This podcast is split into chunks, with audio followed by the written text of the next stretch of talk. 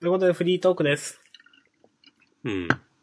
えっ、と、まあ、あの、前回ちょっと最後に、えっ、と、今、まあ、次回というか今回、えっ、と、ゲストが、久々のゲスト会ですよと言ってますが、ちょっと諸事情により延期になりましたんで、今日も二人でお送りしております。はい。はい、よろしくお願いします。うんそして、えっ、と、今回はもう本編でね、2時間くらい喋った後です。よろしくお願いします。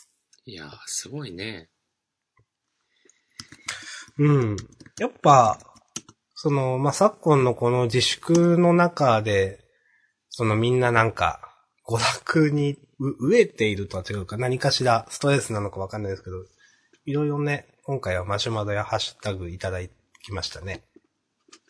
うん、なんかこう、リスナーの皆様からこう熱量で感じたうん。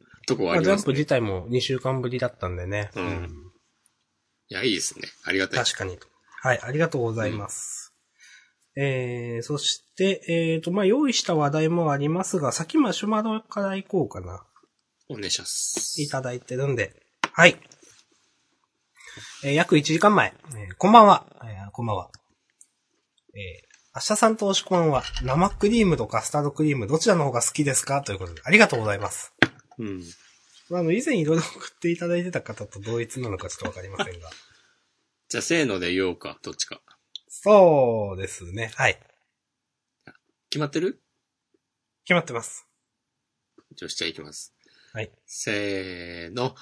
カスタードクリーム。おえー。はい。うん。なるほどね。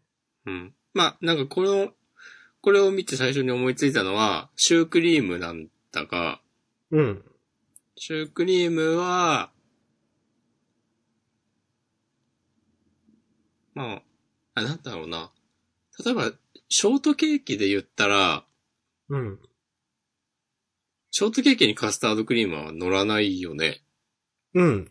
普通は乗らないと思います。だから、そういうもので比べるのは、なんか違うなと思って、シュークリームだったら、どっちもあり得る、かなと思って、うん。まあ、よくなんかさ、生、生クリームも入ってますみたいなシュークリームとかもあるけど、うん。だからなんかとにかくシュークリームのことを考えたときに、うん。カスタードクリームの方がす好きだなと思って、私はそう言いました。なるほど。ありがとうございます。はい。はい。私、最近実はそういうなんか話をしたなと思って人と。おで、なんかその、私、やっぱまあまあ甘党だなということに気づいて、うん。あの、ご飯食べる量少なくして、もう最近また菓子パン食べちゃってるんですけど、実は。うん。く食べるくらいには甘いものが好きなんですよ、多分。で、そういう中で、どういう傾向のものが好きかなっていろいろ考えてたんですけど、うん。この、同じく甘党だという人がおられて、で、その、これ、く生クリームってよく一般的に言う白いクリーム全般のことを指すってことでいいんですかね？もう分かってなくて、その、ホイップクリームとか生クリームとか、クリームって言ったときに、私、それ全部同じものとして捉えてまして、これそこまで考えなかったな。ああ。という前提で、いや、実は違うよって言われたら申し訳ないんですけど、そういう風な認識でいまして。で、カスタードクリームはあの黄色いやつ。うん。うん。で、自分は、あの、ちょっと、多分、くどいくらいの甘い方が好きなんですよ。なるほど。ってなるとカスタードなんですよね。はいはい。うん。で、例えばパンで考えたときに、パンね。そう。あの、生クリームは、うん。あの、ミルクフランス。はいはいはい。あれに入ってる生クリームっていうことでもしいいんであれば、うん。美味しいんだけど、うん。繰り返し食べようとそんな思わないんですよね。なるほど。多分クリームが淡白、まあ淡白じゃないんだけど、うん。あの、あの手のパンにしたら淡白に感じてしまうから。多うん分私はもっとがっつりとした甘さを求めていて、うん。カスタードクリームはまさにそうなんだよねってなんか思います。なるほどね。はい。うん。ですね。もう、甘って感じのが好きだなと思いました。はい。確かに生クリームはなんかこう洗練された感があるというか、かそう。うん。美味しいんだけど、まあ、パンチはないよねっていう。ただ甘いだけじゃないんですけど、みたいな。そうそう。ちょっと上品、確かに上品ですね。うん。その、ケーキを、ショートケーキを食べた後と、カスタードを使ったなんかパンを食べた後って、食べた後の感じ違うもんなとうん生クリームの方が育ちがいいというか。うんきちんと開けた扉を閉める。生クリーム。あー、言ってることわかる。カスタードクリームの方は、なんかもう、靴もこう脱ぎ散らかして、こう、帰ってくる。そう。あの、言うなればなんか、生クリームはサンドイッチで、うん。カスタードクリームは丸ごとソーセージみたいな感じです。それはちょっとわかんない。まあはい。まあわかる。わかるでしょ、みんな。うんということで、二人ともカスタードクリームでした。ありがとうございます。ありがとうございました。いや、いいですね。はい。マシュマロだけにご質問。おだけにってことないな。おって言ったけど。はい、マシュマロって俺そんな食べないな、積極的にい。や、私も苦、苦手な方かな、どっちかっていうと。うん。私甘いものでもそんな食べないのが、うん。えっ、と、羊羹。うん。あのくどさは食べ慣れてないからかもしれないけど、なんかダメなんですよね。なんか島根って、なんか美味しい羊羹とかありそう。ああ、わかんない。完全に雰囲気で言ってるけど、なんか歴史のある街だし。あと、まあ、あえっと、そう、マシュマロもそうだし、あとね、マカロンもダメですね。ああ。いや、嫌いじゃないけど、惹かれない。うん、なんか、自分で買おうとは俺も思わないな。うん。あと私は、なんかその、まあ、言ったかな。甘いものとしては、まあ、パンだと、まあ、パンの話をよくしますけど、私は。あの、練り込まれてるとざが、がっかりします。なんか、クリームとかが。ちゃんと、クリームとして入っててほしい。ああ。味が薄くなっちゃう感じがして。うん。うん。なんで、その、菓子パンとかでも、その、メロンパンは、そんなに好きじゃないんですよね。ちゃんとメロンがあってほしいってこと？メロンは入ってなくてもいいんだけど、最近、うん。メロンパンの中にクリームを注入しました、みたいなメロンパンあるんですよ。へえ。それは好きですね。うん。だから、ちゃんとなんか、クリームとかあんとか、なんかそういう、わかりやすい味がついててほしいですね、多分。うん、うん、うん。ふわっと生地に練り込みましただとなんか満足できない。なるほどね。そうそうそまあ、そのふわっと感は、その、さっきの生クリームとカスタードクリームもそうだよね。う。あ、うんそうかも。いや、わかりました。僕も多分どちらかといえば、そういう、なんかいわゆるバカ舌的な、なんかもう、はいはい。味濃いやつが好き、みたいなとこあるって、いやそのー、いいと思います繊細な風味を感じて楽しむ、的なのは、なんか、なんていうんだろうな、経験とか蓄積が必要なものだと思うんですよ。お、はい。で、そういうのは、それこそさっきのその、マカロンとかマシュマロがあんまりピンとこないっていうのも、なんか、味がいい悪いとか好き嫌いはそんな関係なくて本質、本質的には。なんか、子供の時に食べてたかどうかとかだと思うんだよね。あ、めちゃくちゃありそう、それは。うんなんか、全よ然。ほとも、ほとんど食べたことないですからね。そうそう、俺もない。羊羹も加えて言うと。うん俺はね、羊羹は割と食べてた印象があって、だからそんなに全然いける。けど、はいはいはい。マカロンとか、なんかちょっと洒落た名前の洋菓子とかは全然食べたことなくて、うん。なんだろう、シュトーレンとか、なんか全然も、う全然わかんない。そう、ピンとこない感じ。別に食べたら食べたら美味しいんだろうけど、うん。なんかそんなようなことを思いました。わかります。はい。まあ、それがいいとか悪いとかじゃないんですけどね。そうそうそうそう。そして、そう言ってるうちにもう一つマシュマロをいただきました。あ、本当？はい。2分前。うん。えー外出を自粛しており、ジャンダンの過去回を聞きまくっています。家での BGM として最高です。ありがとうございます。ありがとうございます。マジか。はい。えっ、と、そこで、私はずっと家にいると昼夜逆転してしまいました。えーお二人は昼夜逆転していますか？はてな。えーしていたら、その対処法などあれば教えていただきたいです。ということで、えーマシュマロありがとうございます。ありがとうございます。おありがとう、ありがたいですね。いや、本当に。過去回ね、まあもう聞けないけど自分はもう。まあそう、自分では聞けないけど、うんまあまあ、まあ BGM として最高ですとおっしゃっていただけるんであれば嬉しいですね。はいそう。いやでも、なんかまあ、結構これは目指してやってることでもあるけど、うん。まあずっと聞き耳を立てて、こうなんかしっかり聞いてなきゃいけないっていうような内容ではないので、ああ、それは本当にそう。うん。だからなんか、ドトール行って隣のなんか人が、隣のテーブルの人が喋ってるのをなんかたまに聞くみくらいの感じ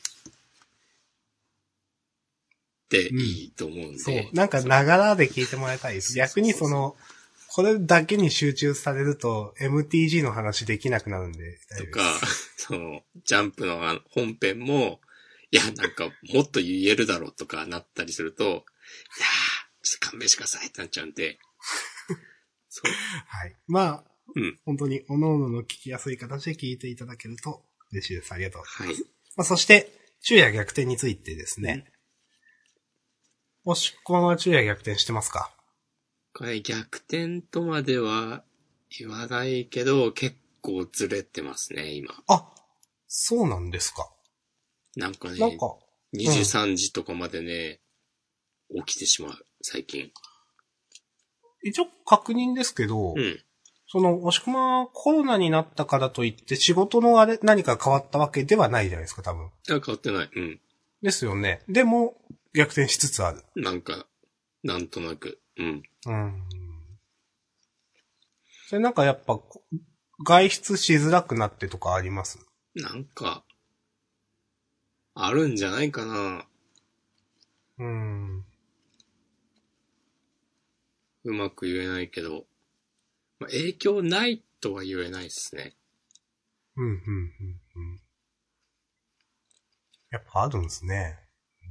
まあ、やっぱ出かけたら、なんか、その日の夜はすぐ眠れるとかはあると思うからな。あまあ、それでなんかジョギングを再開したりとかっていうのもあるけど、ー。うん。なんか全体としてはちょっとずれてる。ずれちゃってますね。んなるほどね。明日さんは普通に出勤してる感じ？はい。えっ、と、私は、多分基本的にテレワークみたいなものはできないうん。と思います。ちょっうんと事情があって。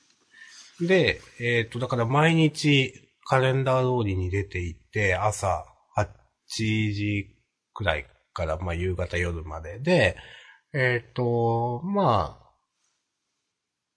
なんかコロナの関係で仕事が減るかっていうと、そうじゃなくて逆に増えるような、なんか、感じのことをしているので、もう全く、もうバリバリにうん。出勤して働いてるみたいな感じなんで、うん状況変わってなくて、で、昼夜逆転してなくて、えっ、と、土日とかも、えっ、と、まあ車でなんか私ドライブ行って、車の中で過ごして、まあ人との距離を完全に保ったまま、全く人と触れずに帰るみたいなことをまあまあしてるので、うん。まあそれだけでもなんか、リフレッシュになるし、まあ別にそうやってまあコロナが流行る前からそういうことはしていて、そんなに自分の生活が変わった実感っていうのは実はなくて。なので、今まで通りの生活です。なるほど。まあ、急に家の回線が遅くなったりはしたけど。そうなんですよ。何なんですか？マシュマロ、ありがとうございました。まあそうなんですよ。マシュマロはね、なんか、いいんですか？その、昼夜逆転の対処法。いや、私はだからあんま逆転してないからわかんないんですよ。俺はでも直そうと思った時は、うん。あの、基本、起き続けるかな。ああ、その、一日、あれでしょ？伸ばすやつでしょ？どう言ったらいいかな。サイクルをこう、次のサイクルに持ってくというか、な、そう、な、こう。元に戻すんじゃなくて。そう。なんだろうな。例えば、毎日、その深夜3時に寝る生活が続いてて、うん。深夜3時に寝て、なんか昼ぐらいに起きて、活動してっていうのが続いてたとしたら、うん。なんかもう深夜3時にも寝ずに、もうずっと起きてるってやつ。そうそう、ずっと起きてて、な、なんだろうな。それがなんか、逆に深夜5時に寝るようにするとか、なんかちょっとずつ遅らせたりして、うん。こう、なんとかする。本当か？そう、なんか、うん、でも直すときはさあんまり気にしないようにするかな、その、何時に寝る、何時に起きるとかを。うん。で、なんか、その、より破天荒な暮らしをしているうちに、うんなん。か、いつか夜12時ぐらいに眠くなるタイミングが来るだろうっていう、うん。うんそれで直す。多分私も、そんな今までなったことないけど、でも、なんか、その、数少ないそういう、た今まで、まあ、なくはないかっていう時は、何も考えてなくて、で、昼、例えばちょ、ちょっと昼寝したら、なんか気づいたら治ってたみたいな。うん。なんかちょっとの調整でよくわかんないけど、うん意識はしてなかったなってなんか気がしますね。うん。なんか、気にせず暮らすっていう。どうなんでしょうやっぱ、この昼夜逆転することでデメリットがあるから何かこういう風に言われてるんですかね、やっぱ。うーん。あんま良くない。まあ体調なのか、その、例えばご家族との何かしら、時間との話とかなのか。うん。とかもあるいは逆、今までは普通に生活できてた。ああ、そうか。うん。その、だから、ああ、それはあるうんかもか。うん。変わってしまったことを、ちょっと気にしているっていう、ことなのかなうん。どうなんでしょう。まあ、その自分がやってないことを言うのどうかなと思いつつ言うんですけど、うん。なんか、その、さっき押し込むが散歩って散歩って今日言いましたっけ？なんか、え、言ったっけ？わかんない。え、誰の話してんの？それ、まあいいか。違うか。あ、わかんない。なんか、なんか散歩する、してる？なんかそんな話したっけ押し込む今日。前前回？わかんない。ツイートでしてた？わかんないんですけど、まあ、外で出なかったら、例えばなんかちょっとした運動やストレッチをするとかでもなんか日中、ちょっと疲れが出て夜眠くなるのかなとかも思ったり、うん。うん、自分がやってないことを言うのすごくどうかなと思うんですけど。あ、でも俺日光はね、浴び、浴びれるときは浴びるようにしてる。ああ、それは、そう、いいと思います。まあ、私のその、ドライブというのもはっきり言って日光を浴びに行ってるようなものなので、うん。本当に。うん。日光を浴びるっていうのは多分一つの解決策の一つですよね、解決法というか。うん。なんかその体内時計をリセットみたいな、うん。ありますもんね。なんか、あんまその、なかなか外には出づらいかもですけど、ちょっと出れる、出れる範囲というか、きちんと窓を開けるとか、うん。まあ、人気のない公園とかに行けるものかちょっとわかんないですけど、それ、いうのを意識されるのがいいかもしれないです。ね単純に気持ちいいですしね。ありがとうございます。はい。こういった回答しかちょっとできないですが。はい。どうするありがとございます実はなんか大喜利的な面白珍回答を求められてたとしたら。そういうんじゃないんだけど、みたいな。もうこの二人最悪なんだけど、つって。そういう話だったら普通にググるわ、つって。そうですね。わざわざこんななんか中年の二人に聞かないですね。ね、何の専門的知識もない。はい。つってね。まあまあ。まあ確かに、昨今の事情でそういった悩みも出てきますよね。うん。まあその昼夜逆転ではないにしろ、なんか体の調子がおかしいなって人たくさんいるんじゃないかなと思います。うんはい。頑張っていきましょはい。頑張っていきましょう。うん。まあそんな中でね、私のインターネット回線のうんこの話を しましょうか。いやー。ちょっとね、ネット回線変えたんですよ。あ、変えたんだ。うん。えっ、と、変え、もう変えた。えーうんというのも、まあ、えっ、と、うちの、あの、家長である父親がですね、まあ、うん。今度変えるからなってほう。まあ、うちってあの、いわゆるケーブルテレビが入っておりまして、うん。そこの会社がインターネットもしてると。はいはい。で、今までその、ケーブルの回線、インターネット回線みたいな、うん。だったんですよ。あの、CATV っていうのかな。まあ、その、ケーブまあ、どういうのが一番適切な言い方かわかんないですけど、ADSL とか光とかある、光とかいう枠組みでのケーブルの回線だったんですけど、あの、そこが新しく光インターネットの事業を始めたと。ほうほう。うん。で、えっ、と、まあ、その推進してたんでしょうね。あの、これあと安くなりますよって言って、うちの父親、契約者の父親に話を持ってきて、なんかその、テレビとかもなんか新しい多分プランで契約し直して、で、トトータルのその契約を変えたんですよ。うん。で、この間先週の金曜日にですね、あの、工事に来るからっつって、うん。あ、わかったと。で、私その時仕事してたんで家帰って、なんか変わったらしいぞと、今日工事にの人が来て変わったらしいぞと。うーんって思って、まあ光になった。で、でもなんか母親が iPad を使ってて、なんか反応が遅いんだけどみたいなこと言ってて、うん。ちょっと嫌な予感するなと思って。うん。で、そうなのつって。ちょっと借りてみてて。なんか Yahoo のページ確か遅いなとかなんか読み込みが。うん。まあ他のページそんなんでもないけど、うーんと思って。まあまあまあと思って、なんか食卓でのそれは出来事で。で、実質に、あの、戻るっていうか入って、ちょっとインターネットをしている中でですね、なんか、なんか、スピードチェッカー的なものをいくつかやってみるとですね、はい。遅いぞと思って。うん。またあの、プラン的にはですね、光1ギガというプラン名称なんですおお。なるほど。はいはい。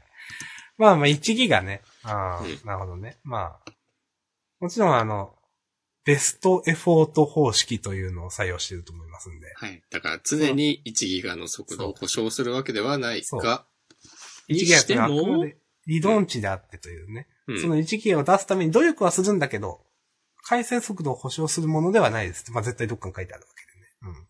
うん。うんまあにしてもね、1ギガだったら、うんまあ悪くても10メガ、20メガくらいまあ出るよなと思うじゃないですか。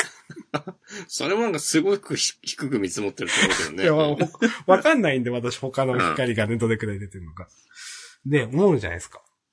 なんか、ういろんなところのスピードチェッカー、スピードテストみたいなのやると、あ ?1 メガとか、うん。1.5とか、え？と思って。うんで、いろいろ動画サイトとか再生したら、うん YouTube は再生できたんですよ。うん。ニコニコ動画一切再生できなくて。へえ。まあ、多分、その再生とかストリーミングの方式はちょっと違うんだと思うんですけど、うん。重さ、データ量以外に。で、多分、YouTube はできたけど、ニコニコ動画は一切できなくて、うん。確かになんかニコニコ動画は、あのーその再生するのに5メガいりますよみたいな書いてあったんですよ。なんかどっかに。推奨環境、基本環境みたいな。うん。確かに5メガいるって言って、今これスピードテストみたいなの見ると1メガしか出てないんで、そりゃ読まんわな、みたいな話で。うん。本当全然再生できなくて、え、これマジでと思ったんですよ。うん。で、ちょっとこれマジで困ると思って、で、まあ、ちょっとどうしようかなと思いつつ、まあその日はもう仕方がないから、それでまあ、なんかツイッターやったり、なんか FF7 リメイクやったりして、うん。なんかアニメ上がってるけど見れないしみたいなニコニコ動画で。うんク。ソと思いながら、その日は、まあ、終わって、で、翌日昼に、あ、えっ、と、ごめんなさい。最初の日の夜の時点で、えっ、と、下りが1メガで、上りは40メガくらい出てたんですよ。うん。おまあまあまあ、まあ上りはもちろん空いてるだろうなと思って。だから、うーんと思って。で、翌日の昼にもう一回スピードテストやったら、下りも40メガくらい出るんですよ。うん。あ、じゃあ機器のせいじゃないんだと思って。うん。やっぱ夜にその他のトラフィックが増えてるせいなんだなっていうのが分かって、あ、これ多分ますますどうしようもねえやつだなと思って、ちょっとすごいテンション下がったんですよ、その時点で。はいはい。うん、すぐにはこれ改善されないやつじゃんと思って。で、父親に、え、これなんかどういう説明を受けて契約したとかなんかいろいろ聞いて、うん。ちょっと契約時の書類見せてくれるとかい、なんかいろいろ聞いて、うんまあその契約時の、もう安くなるけんって言われ変えたでみたいなことを言われたりとか、契約時の書類には、うん。なんか、まあその、ベストエフォート方式ですって、まあ書いてあったりだとか、あの、まああと、まあ、えっ、と、最低医療期間36ヶ月ってまあ書いてあって、うん。で、解約する場合は違約金3万円ですよと。まあ、うんまあ、そりゃそうだわなと、最近、どこもそういうのは。あんまないですからね、最低医療期間がないっていうために光り返すってあんまないと思う。まあ、それも仕方、うん。ある程度想定はしていたんですけど、うん、と思って。で、まあ、その、工事した翌日の昼は上り下りともに出てたと。で、夕方6時くらいにちょっともう一回やってみると、やっぱり1メガしか出ないんですよね。うん。で、6時くらいから夜11時くらい、11時、12時くらいまでずっとその調子で下りが。うん。いや、これちょっといくらなんでもひどいぞと思って。まあで、翌日、日曜日もそんな感じで、今日月曜日昼に電話して、うん。いや、これおかしくないですかと。うん。えいくらなんでもちょっと、そう、1ギガつっといて1メガしか出ないの、どうなんすか？動画サイト見れないのはどうなんすか？みたいな話をしたら、うん。いや、確かにその、昨今そのコロナとかでトラフィックが増大しててっていうのはあるんですけど、でも実はそれとは関係なしに結構夜はみたいなこと言われて。で、あーそうなんですよ。で、ただ直近その、例えば設備というか回線の増強みたいなのも実は予定がなくてと言われて、そうだよな、どうせそうだよなと思って。で、まあ、じゃあ、その、まあじゃあ、もうどうしようもないわけですね、と思って、その、はーっとその時点で、なんか、じゃあ夜に使える用のなんか別回線ちゃんと制限されないやつをなんか契約しないといけないかとか、まあなんか、とりあえず消費者センターに相談くらいはするか、みたいなことを考えてたんで、それを言おうとしてたんですけど、うん。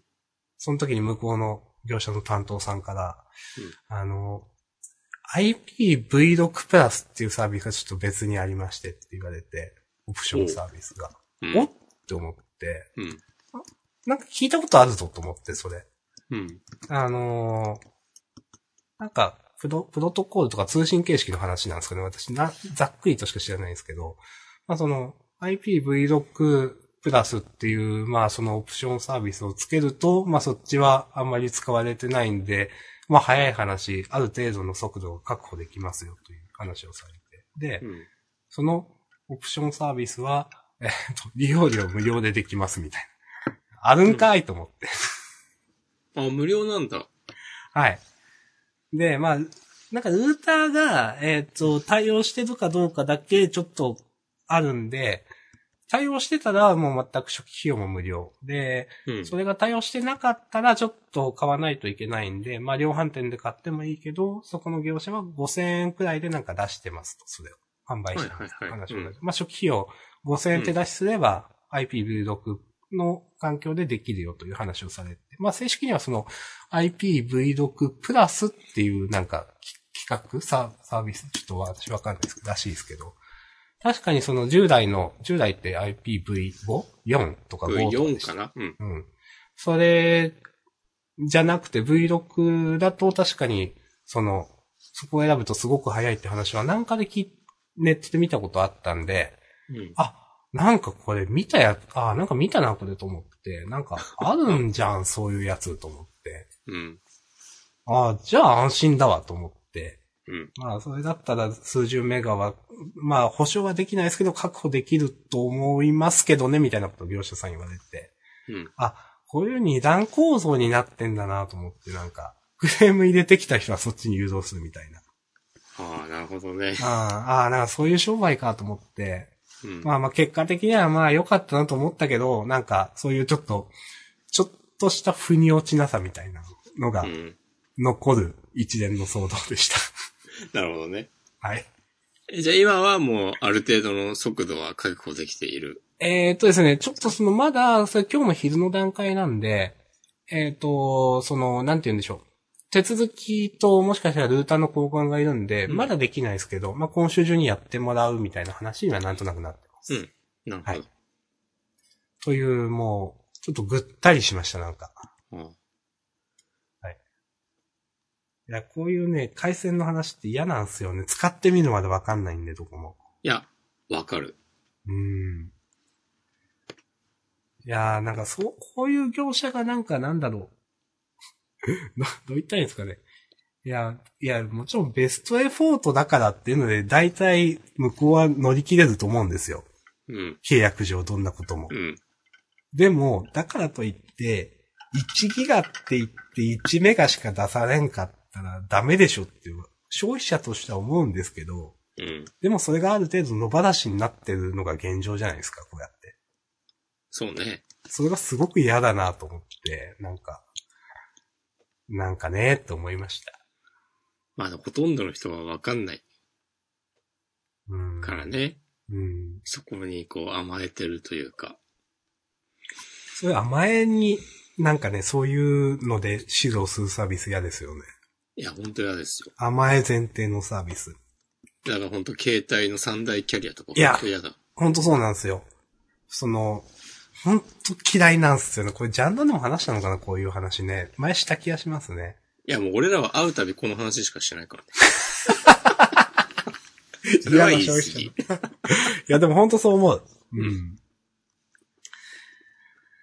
あー、という、まあ、正直そうやって最低利用期間とか、何万円とかまた別のプロバイダーを選ぶ手間とかなんかいろんな気苦労がこうずっしりってなった、まあ2、3日で、うん。なんかかなり消耗しましたね、2、3日だったけど。いやー、おつ。はい。ということで、まあ、回線がうんこになって、まあ、うんこから、まあ、うんこじゃないものに変わりつつあるっていう話。なるほどね。はい。でした。うん。お話振っていただいてありがとうございます。実は、今週というか今回かなりね、ありますよね。事前に共有した話題が。まあ、全部やんなくてもいいっちゃいいけどね。うん。もしくはどれを言います まあね、あ、まあ、とかいつ順番に言っていくと、暗殺教室のアニメをなんとなく全部見ました。もう、はい。よくできてましたね。あれ何、何話？えっとね、ツークールですか？2クールで、各クール24回ぐらいやってた気がする。あ、あ、ん2クールっていうか第1期第2期で、ああ、そういうこと。ということは、ざっくり50話弱ということですか？そうそうそう、そうそう。47、8話ぐらいかな？確か。うん。うん。なるほど、なるほど。で、ほぼほぼ原作通りにうん。やっていた気がする。細かいエピソードの省略はあったけど、うん。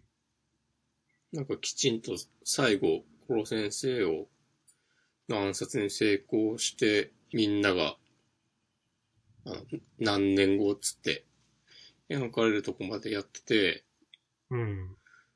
あの、当時、ジャンプでは読んでたけど、アニメとか映画はチェックしてなかったから、うん。なんか、あ、これが同時に終わったのかっていうのを考えると、あ、そうだったんですっけ？確か、あ、そっかそっか。うーん。そう、アニメと映画が、なんか同時になんか、3月に最終回迎えて、うん。その映画も卒業編みたいなのが、その同じタイミングで公開されてたはず。うんうんうんなんかもういいですね。うん。改めて見返すと、なんかもう、話がうまくできすぎてて逆に物足りないわ、みたいな。謎の感情がね、全然物足りないことないんだけど、うん。うん。そう。いやななんか、その感じはわかります。そう。で、なんか、どこで言ってたのか忘れちゃったけど、うん。結構さ、狙ってやった的な発言をしてたと思うんですよ、松井さん。うんと、な、何を狙って？その、なんかヒットさせて、ああ、はいはいはい。あの、綺麗にその、いろんなメディアで同じタイミングで最終回を迎えさせたいみたいな。これ狙ってやれんの、怖すぎだろっていうようなことを思いました。確うん。確かにその暗殺教室、そうですよね。なんか、まあそのね、なんだろうな。まあ、その、他のメディアでのヒットを狙ってっていうのはわかんないけど、あの漫画単品で見たときも、うん。なんかかなり、なんだろう、松井先生の味は出てるけど、悪は少ない気はしましたよね、なんか。そうそうそう。なんか、当てにいってる感じが、そうそうすそう。ごくあってなんか、えっ、と、いい意味で最大公約数的なところを狙ってる感じはして、うん。さあ、わかるなと思います。うん。だいぶそういえば、は、なんか、絵もなんか、その、ネウロと比べてたけど、ライトになってて、キャラクターも可愛い寄りになってた気がするなと思って。そうだね。うん。うん。うん。確かに。いうん。や、面白かったもんな、普通に。なんか漫画でさ、うん。たまに、なんか作中のキャラクターが、ネウロの宣伝をしたりとかっていうのがあったと思うんですよ。あったかも。うん。そう。なんか、そういうのが、そのアニメでも再現されてて、へえ、そうなんだ。そう。なんか、あの、なんだろうな。なんか漫画好きの人がいて、女の子がいて、うん。いや、なんか少年漫画とか読んでるとこういう推理みたいなの自然にできるようになるんだよね、つって、なんかコナンとか金田一とかみたいな感じでその名前は出さないけど、うん。なんか言ってて、なんかそのジャンプにもかつてそういう探偵漫画があったような、みたいな こと言って、その、なんかネウロ的なものが書かれる、うん。みたいなシーンがあった、あった気がしてて、それがアニメでもあって、うん。あやっていいんだ、みたいな気持ちになった。そういうやつを。そう、そういうギャグも。うん。確かにね。そう、だからなんかその、アニメも、なんだろう、そのタイミング、一緒に完結させるとかってそういうなんか、こう、アニメそのものと関係ない、そ側の部分の凄さもあるけど、クオリティもちゃんとめっちゃ良くて、うん。なんか、いや、本当にね、もう、何も言えねえっていう気持ちになりながらね、見てた。いいですね。うん。松井先生なんか、また書いてくれないかなと思ったけど、うん。去年のジャンプに載ってた読み切りの F 剣は微妙だったんだよな、個人的には。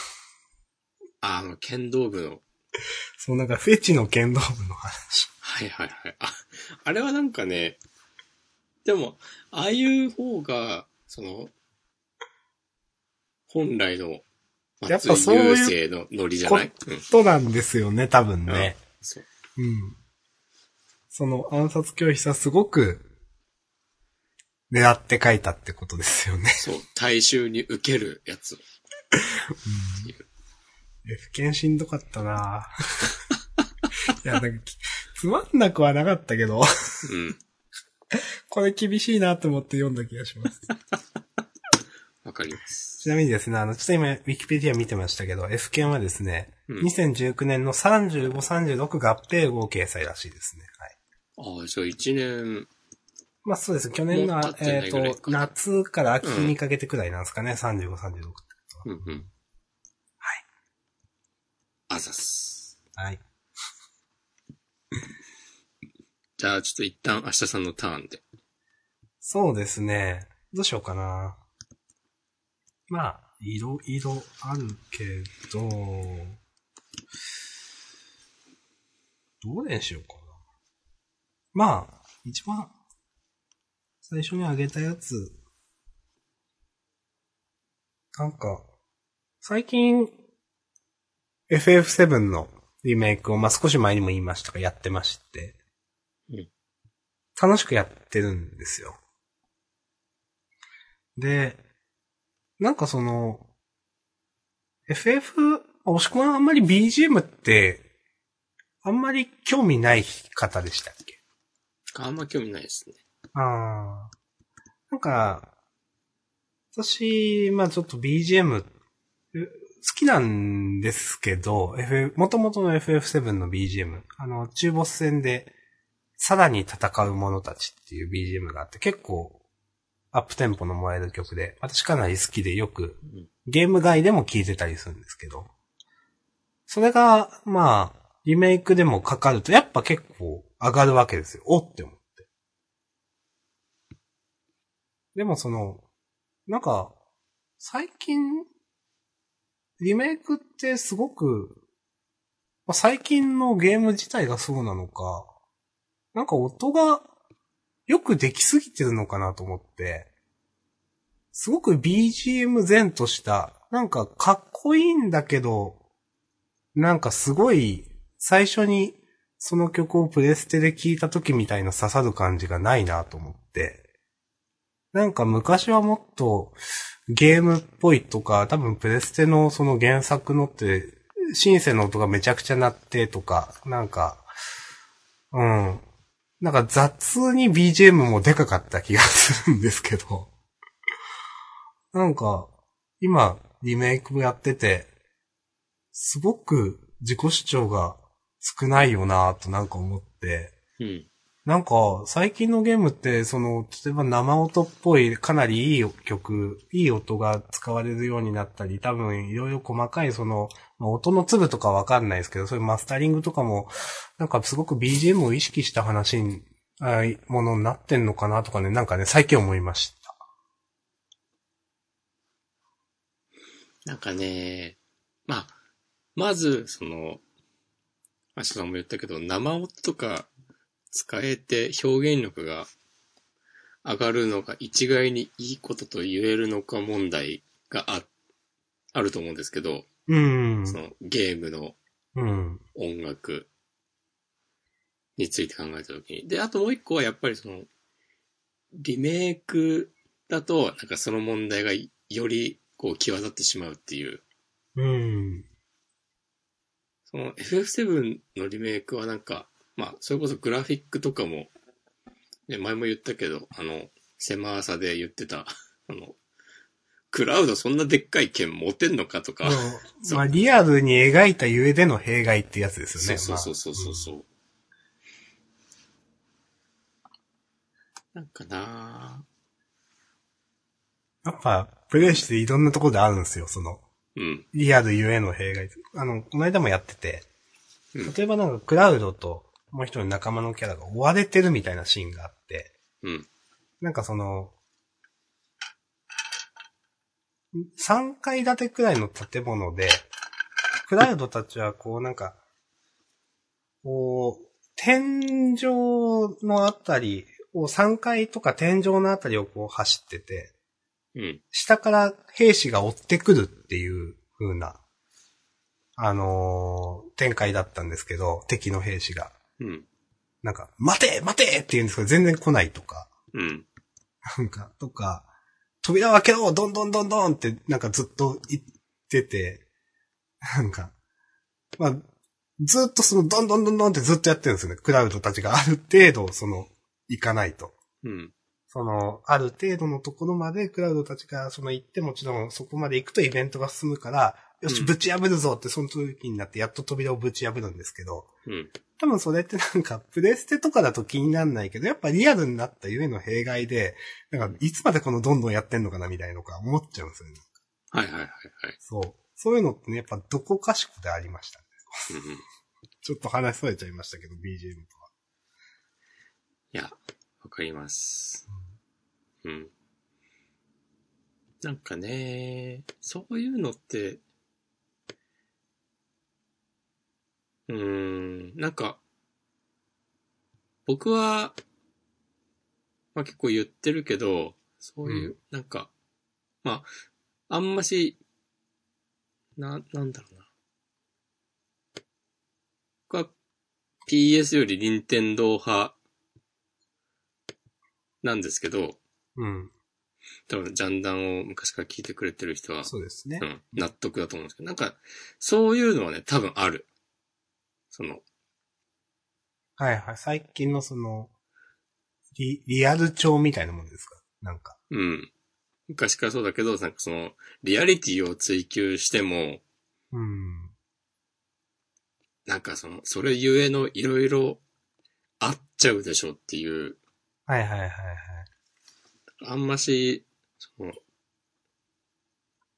だからその PS4 のめちゃすごいグラフィックスのゲームとか、すごいなっていう気持ちはあるけど、なんかあんまし個人的に惹かれないのは、多分そういうのを結構気にするタイプの人間だから自分が、うん。だと思ううん。という説。なるほど。うん確かにその、まあ、押し込まんというより、まあ、任天堂の話なんですけど、これ。確かにすごくそれ任天堂は気にしてる感あるよなと思って。うん。うん。多分その任天堂の技術力をもってすれば、リアル調のゲームだってある程度作れると思うんですよ。うん。それは FF、その、えっ、と、7リメイクばりのものを作ろうと思うと、まあその分野というか全然違うと思うんで、そのうん求められる技術が。あの、また難しいところあると思うんですけど、ただ、その、そもそもそこにパラメータを振ってないっていうのはすごく思いますよね。そう、それこそそのハードウェアの設計、そう、そもそもそこから、からしてそうそうそうそう。うん。なんか、まあそっちに行っても、なんかしょうがないでしょっていうのは、うん。その昔から一貫してる。あ、でもう、ん64は多分、そっちにパラメータを振ってみて失敗したんだよあ、なるほど。なんか言われてることはわかるな。な。うん。はいはいはい。そう。64はなんかあの当時のハードとしては、まあ聞きかじった話だけど、なんかめっちゃ 3D グラフィックの描写とか、うん。その、やれるポテンシャルはあるんだけど、うん。なんかね、開発がめっちゃ大変なハードだったっていう話はよく聞く。うーん。だからそれでなんかサードパーティーのソフトがあんまりなかったとか。ううんん。なるほど。そう。多分なんかそういう反省もあってゲームキューブ以降は、路線を変えたんじゃないかなという気がする。うーん。そう。それはなんかまあ PS がめっちゃヒットした、している中でのリリースで、ちょっと迷いがあったりとかもあったかもしれないけど。うーん。まあでも結果的に今ね、大成功しているわけで。まあ、どっちがいいとか悪いとかって、まあ、もちろん一概には言えないので、どうも言わないんですけど、うん。まあ、任天堂はそうしたってことですね。うん。なるほど。うん、まあ、それで、そう。まあ、BGM の話は、なんか、やっぱ最近、いやいいん、なんかそういう、まとまりすぎちゃってる感じがするなと思って、ゲームとしても。ほう。うん、なんか、すごくやってる感は楽しいし、エンタメとして楽しいんだけど、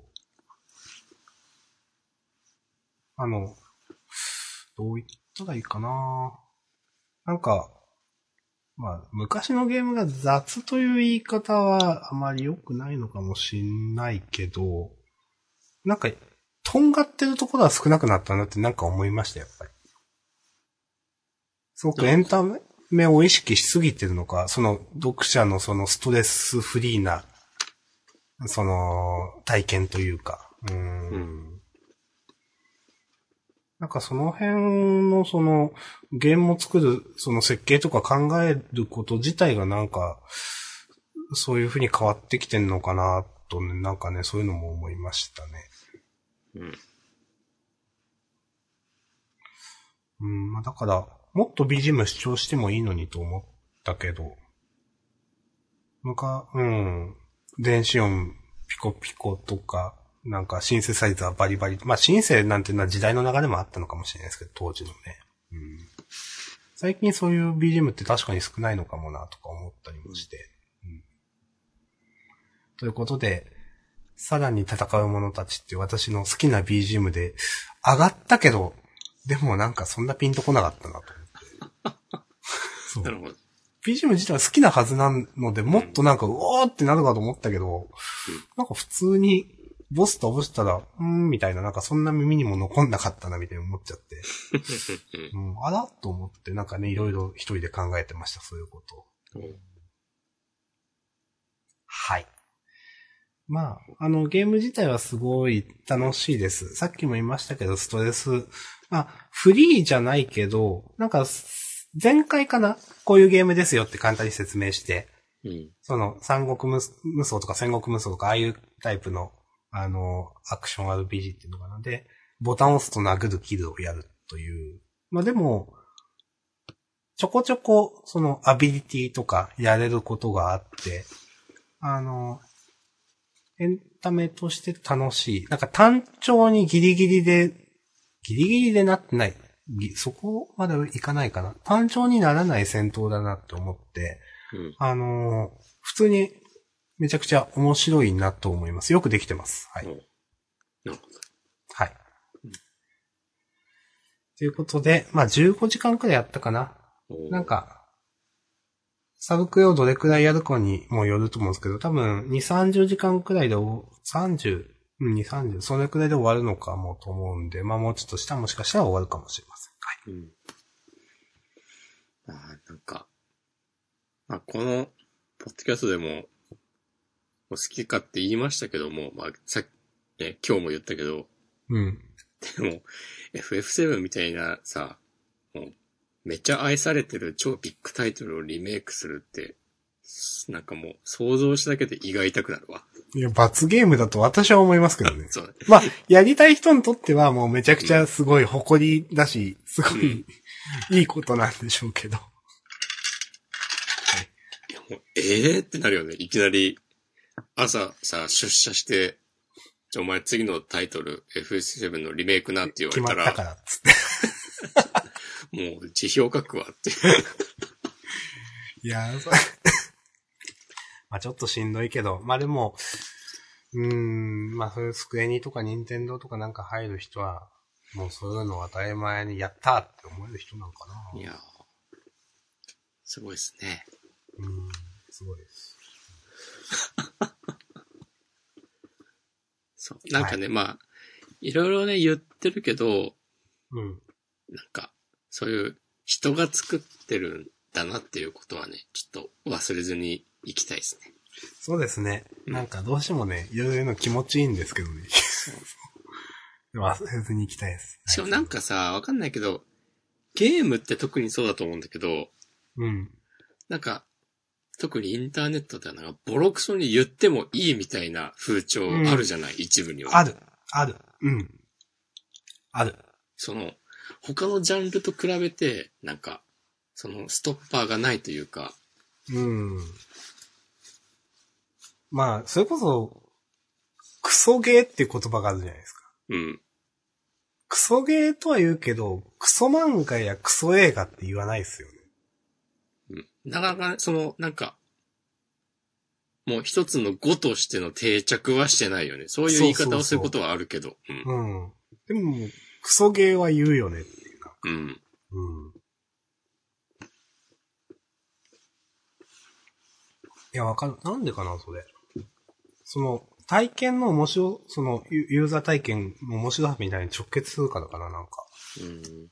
結構その、アニメや映画なんていうのは人によって面白い、面白くないの評価分かれるけど、ゲームはそれがかなりシビアな気がするなっていうのは確かに思いますね。うん。もうつまんないもんつまんないってなっちゃう気がする。ね。まあやっぱ自分でこう、インタラクティブに、こう、能動的に、こう、やれるっていうのは他の芸術作品とはまた違う、まあ芸術かどうかっていうのも、ね、議論はあると思いますが、うんそういう他のなんかそうジャンルとは違うっていうのはあるよね、多分。うん。その、クソだなって思った時の衝撃の強さが、うん。なんか自分でプレイしている分だけ、うん。多分、よりでっかく直に来る、うんうん、あるのかもしれないですね、それは。さ最近、最近でもないけどもうずっとそのゲーム実況を見るようになって、うん。うん。やっぱなんかね、ノリが合わないんだよな。うん、それは、どう、うんどういった、いや、そまあのなんか、配信意味とし、うん配信してる人も、そのコメントを書く、その見てる人も、なんかね、言葉がね、強いんですよね。ああ、なるほどね。うんうん。単純に。そうまあもちろんなんか、平均年齢が低いとかなんかもうありそうだけど、とそれはまあ特に見てる人の方がそうなのかもしれないけど、なんかいやそんなさ、そその、あれそう、ブリーチで言うところの、なんか強い言葉を使うのよ。弱く見えるぞっていう。うん。なんか、この、この1、2ヶ月は、ポケモン実況の動画をよく見るようになって、うん。自分でもランクバトルをやるようになって、うん。まあ、最終的な結論としては、うん。やっぱモコウ先生が一番安定感あるなっていそうなんですか。う。うん。やっぱり。そう。やっぱりかわかんないけど。さあ、安定感ってどういう意味の安定感ですか？なんかまあ、その、アップされる動画見てて面白いし、うん。その、さっき言った強い言葉を使うとかもないし、あ、そうなんですね。そう。なんかね、最近はね、その、モコウ先生の、ゲーム 実況の動画では飽き足らず、うん。普通になんかセブンイレブンでちょっと高いラーメン買ってきて食べてる動画とかまで見てるわ。もうなんか、珍しくハマってますね、なんか。うん。へえ。そう。なんかね、モコウ、モコウ先生が、その、ファンの人からのメールうん。に答える動画をアップしてて、まあ、結構前のだけど、それがね、なんか、まあ、それこそゲームって、なんか遊んでる時にさ、まあ、全然そういうつもりはないんだけど、ああ、もうクソがもう死ねやとか言ったりするじゃん。まあ、うんはい。それは、それはなんか自分に対してだったり、コンピューターに対してだったり、オンライン対してしてたら、その相手にだったりとかいろいろあるけど、なんかう、んそういう、ポロッとやっぱちょっと強い言葉を言ってしまうみたいなのが、まああると思うんですよ。うん。なんか、その、なんかそのね、そのファンの人からのメールで、なんか、身内に不幸があって、だモコウ先生がその、アップする動画で、そういう言葉を使っているのを見て、辛くなってしまいました。なんか、こんなことを本人に言ってもしょうがないけど、すみません、みたいな感じのメールに対して、うん。なんか、もこ先生が、まじ、まじれするガチトーンで、なんか、あ、ちょっと反省、反省しますわ、みたいなこと言って、なんか、その、うん自分、なんかね、自分の母親が、なんか、養護学級の先生とかをやってたことがあって、へえ、はい。そう、もこ先生の。うん。うん。その時になんか、いろいろ、軽い気持ちで言った言葉に対して、その母親にめっちゃ怒られたこととか、確かにあったわ、みたいな話をしだして、うーん。その、まあ、ゲームやってたら、その、死ねや、みたいなことを言ったり、するのあると思う。まあ、自分も気をつけてるつもりでも、でもなんかつい、なんか興奮してる時に、なんか言っちゃったりもするんだけど、でもなんか、なるべく言わないようにします、みたいなことを言ってる動画があって、うん。たまたまそれ見て、あ、なんか、普通にいい人だなと思った。うーん。木工先生は私も結構好きなんですよう。ん。うん。あの、そんな動画たくさん見てるわけじゃないですけど、まあいい人なんだろうなっていうのはなんかね、すごく言ってる意味わかる。うん。うん。押し込まんが漫画家の人に先生つけないけど、木工の先生にはつけるんだなってちょっとクスッときました。ああ。別にね、漫画家の人にね、先生つけてもいいんだけどね。うーん。なるほど。まあ確かにその、いや、それだけなんかクソがあって言ってしまうっていう、そのなんか体験もすごいですね。確かにその、ゲームっていう。うん。熱中できるってそ、いうう、れはそんだけなんかその瞬間のめり込んでるんだよねまあ。そういうことですもんね。うんうんそうそうそう。確かに。あの、もしこまんはゲーム実況するんですか？なんか、ちょっとしてもいいんじゃないかなっていうね、気持ちになっている。その心は？あ、なんか楽しそうなんだよね。ああ。うん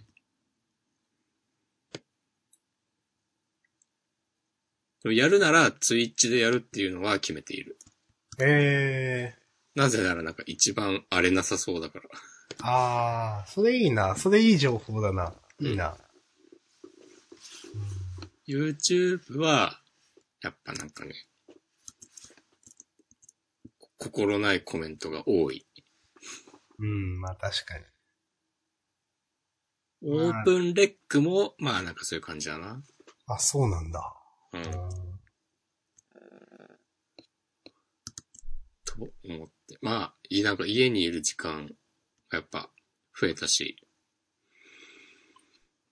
なんかやってみてもいいんじゃないかなと思いつつ、うん。まあでもやらないだろうなっていう気もしてるけど、うん。でもジャン、ジャンダンの配信とかもね、ツイッチでやっていいんじゃないかっていう気持ちもある。へえ。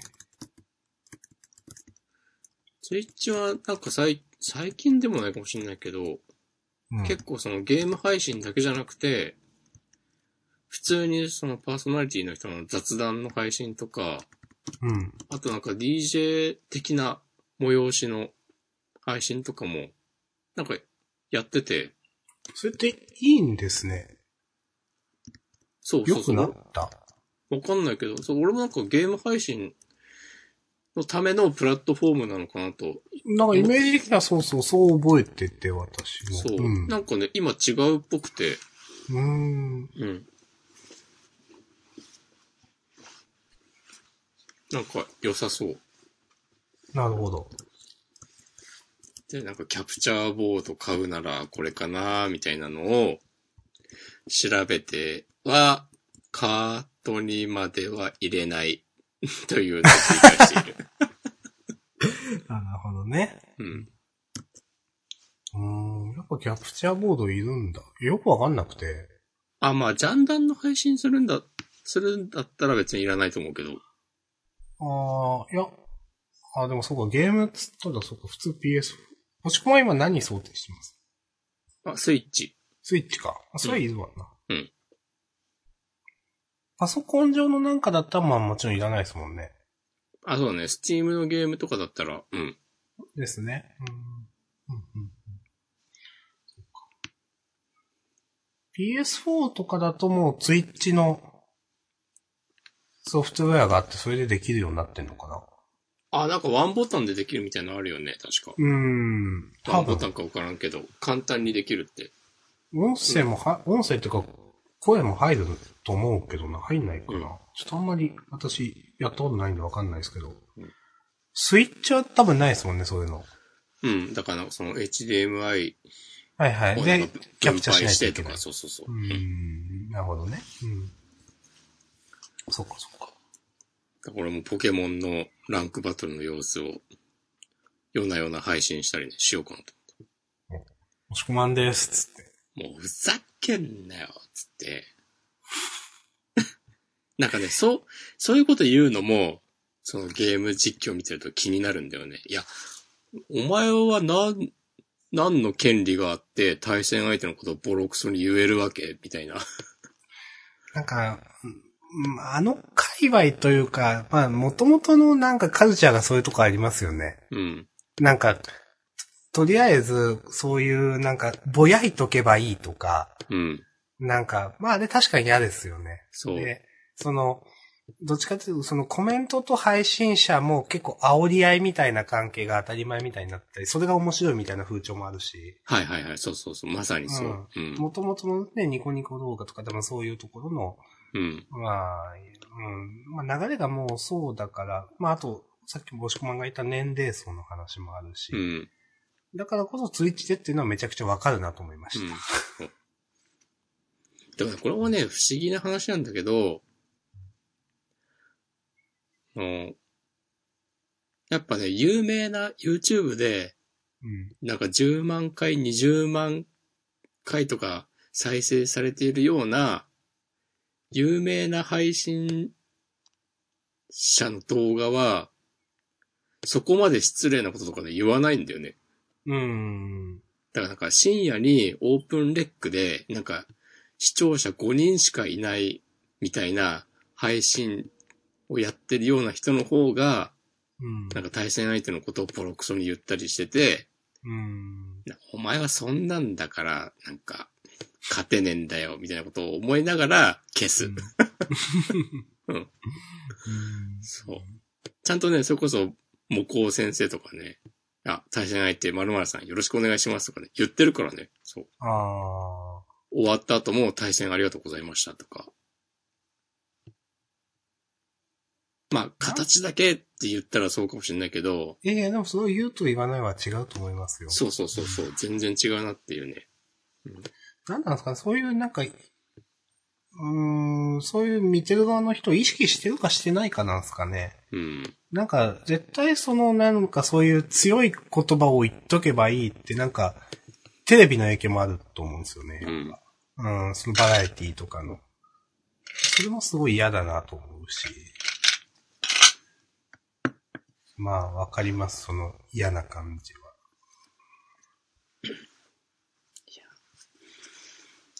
そうとか言って、俺がね、ゲーム実況始めたらもうめちゃくちゃバリ雑言の嵐だったらね、ウケる。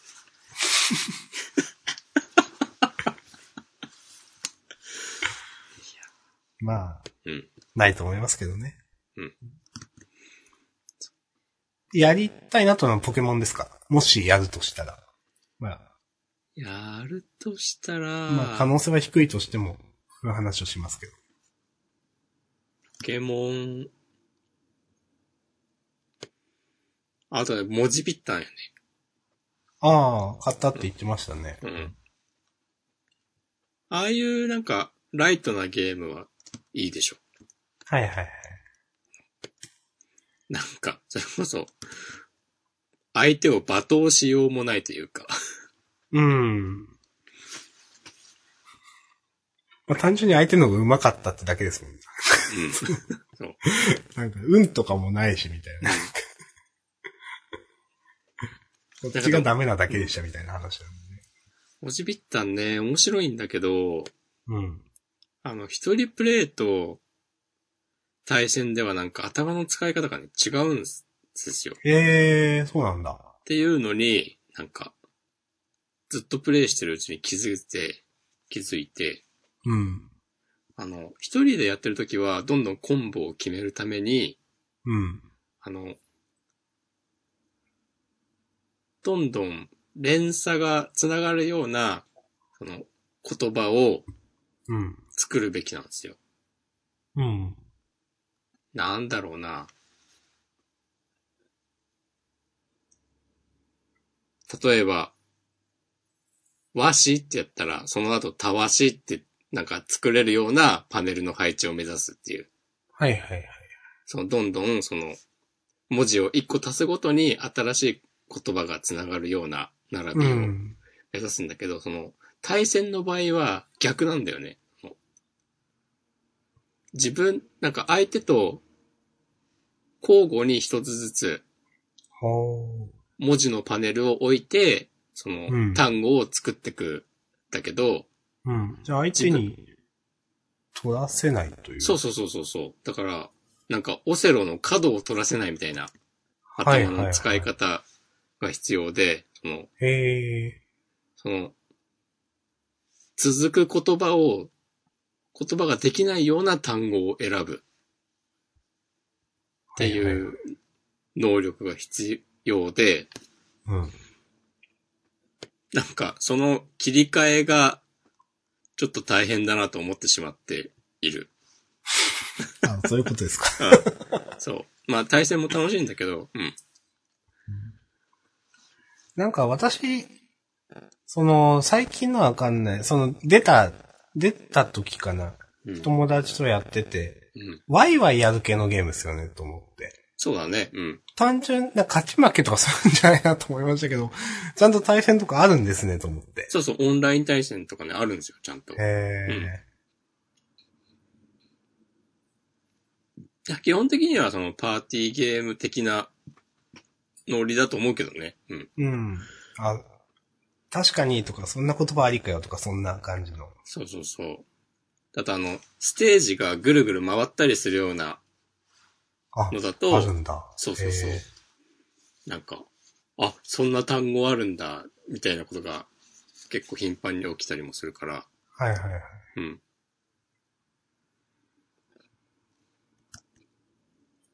楽しいですね。楽しいですね。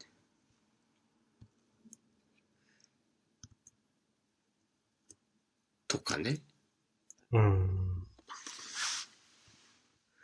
じゃあ明日さんのターンにしようかまあ、そろそろいいかなと思ってますけどね、どうしようかな。な。ああまあでも時間的にもうーん。ぼちぼち終わりますか。まあ、これを言いたいというのは、まあ自分はないんで、なんか押し込まん最後、まあ、せっかくだから言っときたいなってことがあれば、この、なんか、残りのやつの中で。最近ね、シャーマンキングをね、読み返してて、おはい。やっぱね、名作ですわ。押し込まんとしては、シャーマンキングは、うん。えっ、と、すべての漫画の中で一番好きみたいな立ち位置なんですか？そうではないんですか？なんかね、そこまでではないかなって思ったんだけど、うん。やっぱね、あの朝倉陽のキャラクターは、私の人生観にね、強く影響を与えてますね。おー、言ってることはわかります、すごく。あの、無理をしない、頑張らない、なんとかなるっていうスタンスは、やっぱ読み返すと、なんか、こう、歴代のジャンプのヒット漫画の主人公と比べても異質だと思うし、多分、大人になってからの方が多分、いろいろ思うところがあるんだろうなと思う。そうそうそうそうそうう。ん。うん。今ね、10巻まで Kindle で買って、ああ。でね、今、今8巻ぐらいまで読み返したところなんだけど、今何やってるんですか？あのね、えーっと、思い出せるかわかんないけど。レンの父親のとこに乗り込んでいった。うんシャーマンファイトの予選が終わって、ああ。本戦が始まる前ああ、なるほどね。のなんか、それぞれの、こう、家庭のエピソードなどを回収しているあたり。うん、うん。懐かしいな。そう。なんかね、やっぱテンポもいいし、うん。うん、買ったその Kindle 版のコミックスなんか、あの、当時のカラーの絵とかもそのまま再現されてて、うん。なんか塗りとかも、やっぱ上手いなと思うし、キャラクターのデザインもちゃんとしてるし、その、色あせない名作感はすごくあるなと思います。今、そのう、ん、過去の記憶だけで言ってますけど、うん、当時から絵上手かったしな、めちゃくちゃ。で、思ってる以上になんか、少年漫画してる感じもあるし、そうそうそう、なんかなんか、兄弟の敵、兄弟な敵みたいなの出て、え、これ本当どうやって勝つみたいなとか、うんなんか、それはね、覚えてますね。でそれこそなんかあの、最初のライバルだった、あの、ベジータみたいなポジションのレンが、こう、味方になる流れとか、うんそう。なんかね、そう、そういう基本的な少年漫画のフォーマットをきっちり抑えつつ、うん。うん。なんか、話が進むにつれて、あの、武井宏之武士が炸裂して、はいはいはい。なんか、正義も悪もないみたいな話をしだし、しだしたりとか、うん。そう。それこそその、陽の、その、頑張らない、無理をしない感じ、その、スタンスとか、なんか、その、なんだろうな、その、ベタなところと、なんかあんまし、その少年誌、少年漫画では描かれなかったような、その思想の、せめぎ合い、その、不穏な、こう、共存具合、うん。いいですね、とね、思ってます。なるほど。そう。ちなみに聞くんですけど、うん。その、その、私あんまり、その、知らないで聞くんですけど、なんか、か、完全版みたいなもの、なんか本誌の終わりと、その後が描かれてるんですっけ？そう、なんかね、本誌の最終回とは別の、なんか、結末が描かれたうん。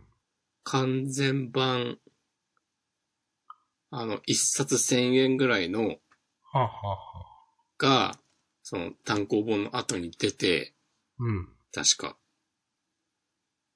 で、今はいろいろあって、何があったのか知らんけど、あの、講談社からコミックスが出ていて、ああ、なんかそんなんでしたね。うん。そうそうそう。で、それは、その講談社から出てるのを今、俺は買ってるんだけど。それなんかね、シャーマンキング完全版ってなってるから、うん。タイトルが。多分、その、ジャンプ本誌とは別の、きちんとした結末が最後には収録されてるんじゃないかなとね、思っております。もしくはちなみに読まれたことはあるんですか？これ読んでないんですよ。おー、なるほど。じゃあ、いいですね。うん。もう、数、数十年来のシャーマンキングの新鮮な体験ですね。そうそうそうそうね。なんか、ずっと好きではあったけど、なんかここに来て再確認しているっていう。うん、いいですね。やっぱりええなっていう。なかなかそういうのはね、忘れがちですからね。いくら例えば持ってる漫画だったとしても。うん。うん。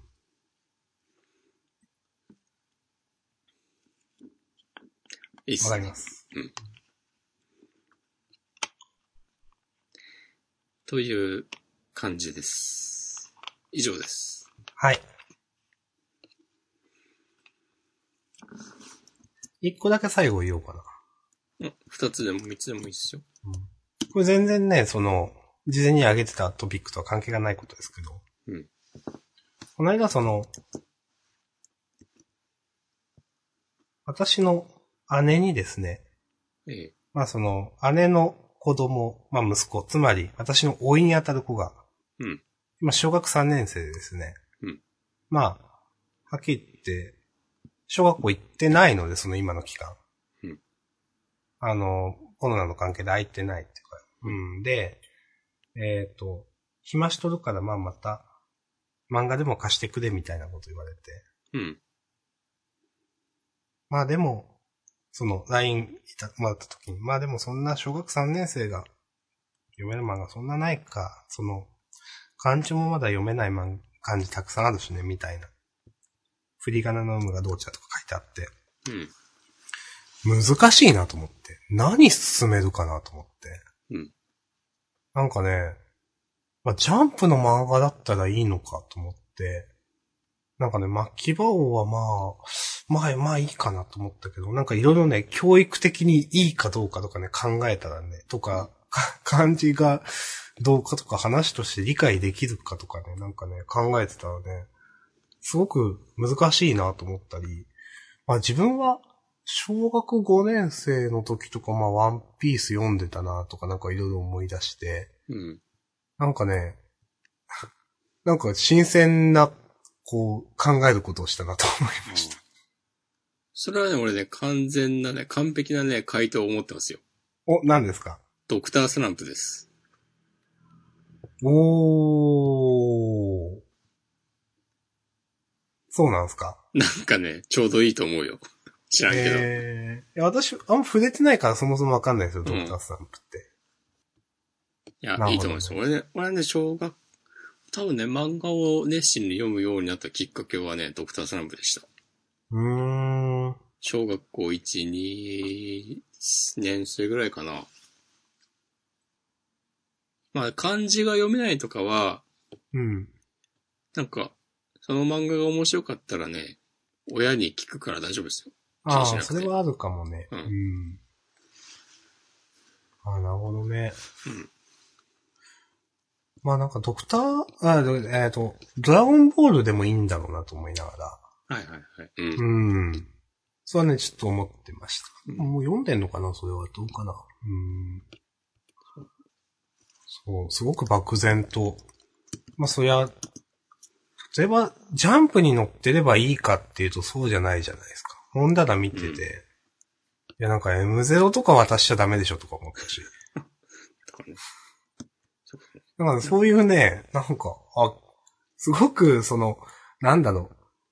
すごくざっくりとした言い方だけど、ああ、なんかそういうなんか教育って大変なんだなとかなんかちょっと思いました。本当に、うん。いいのかどうかとかそういう、その、うん、その創作物。うん、まあ、本当ジャンプに乗ってると、なんか、別にそんな漫画じゃなくてもちょっとしたお色気シーンってあったりするじゃないですか。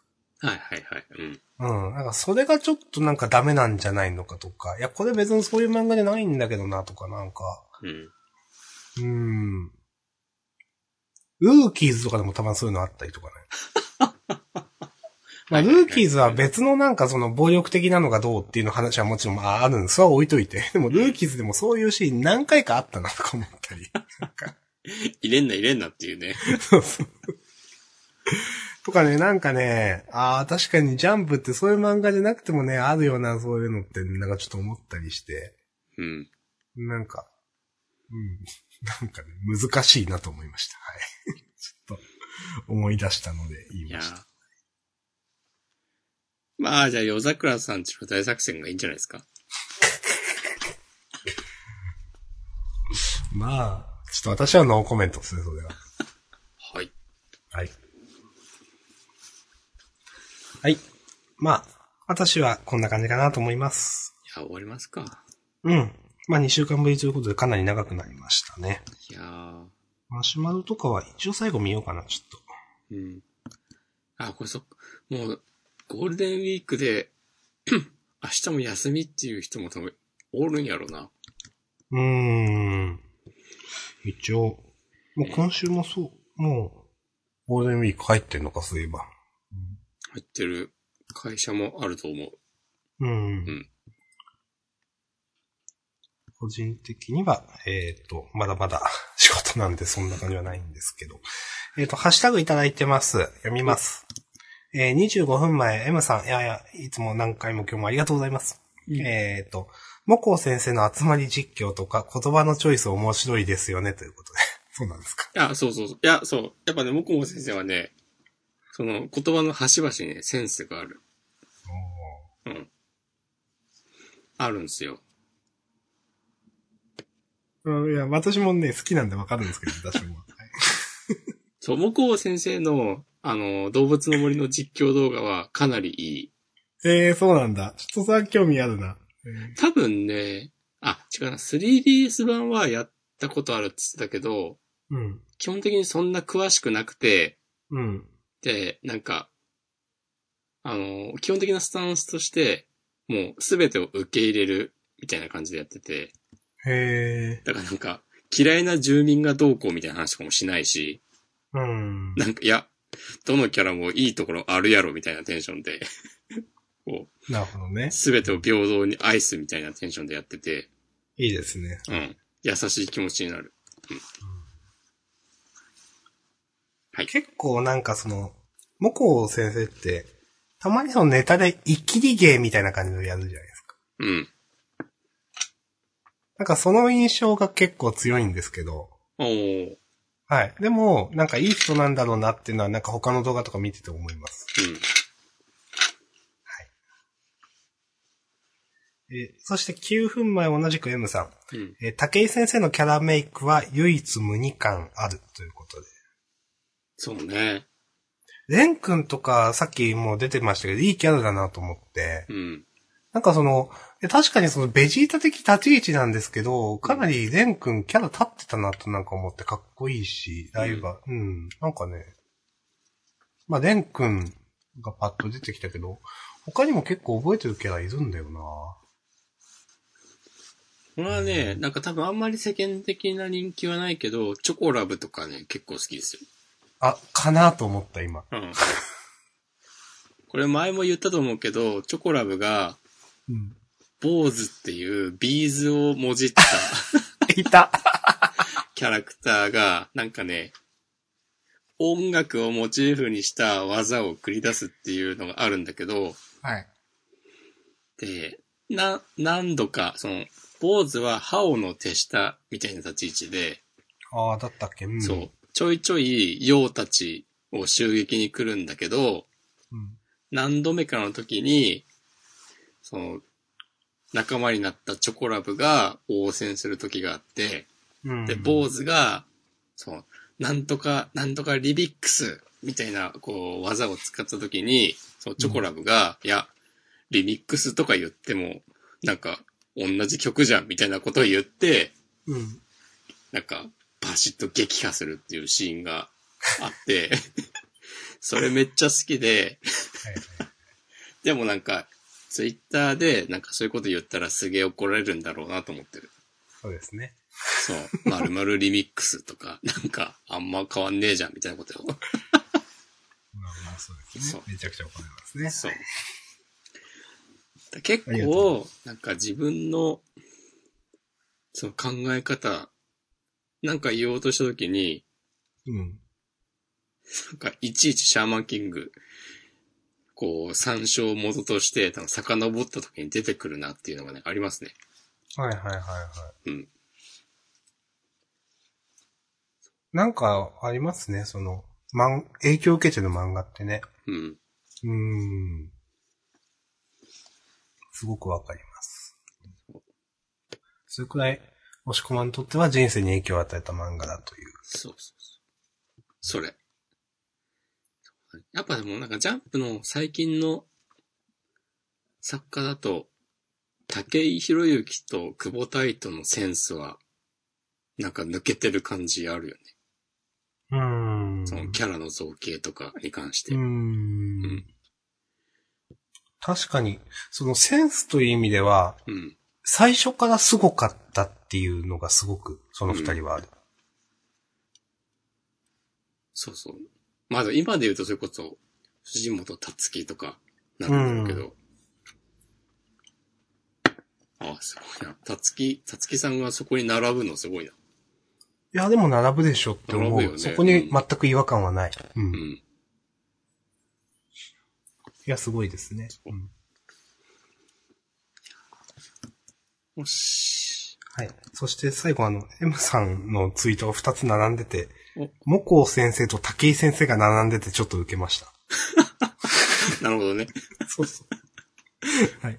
同じ先生と言っても、でも、だかすごいとかない、ない、ないですよ。うん。うん。なんかね優劣とかはないが、そうそうそう。うん。わはいかります。はいはい、こんな感じかなと思います。いやー、今日やりましたね。今日はやりましたね。まあまあ、2週間ぶりでこの先も2週間ないんで、まあまあ。まあ、確かにね、そう考えれば。うん。じゃあ、本編冒頭の私の音声が載ってなかった分は、ポッドキャストではい。聞いてごください。確認いただければと。はい。はい。で、まあまた。皆さん、ゴールデンウィーク、まあちょっとなかなか楽しみづらいとこあるかもしれませんが、楽しんでいきましょう。はい。はい。ありがとうございました。ではまた次は5月11日にはい。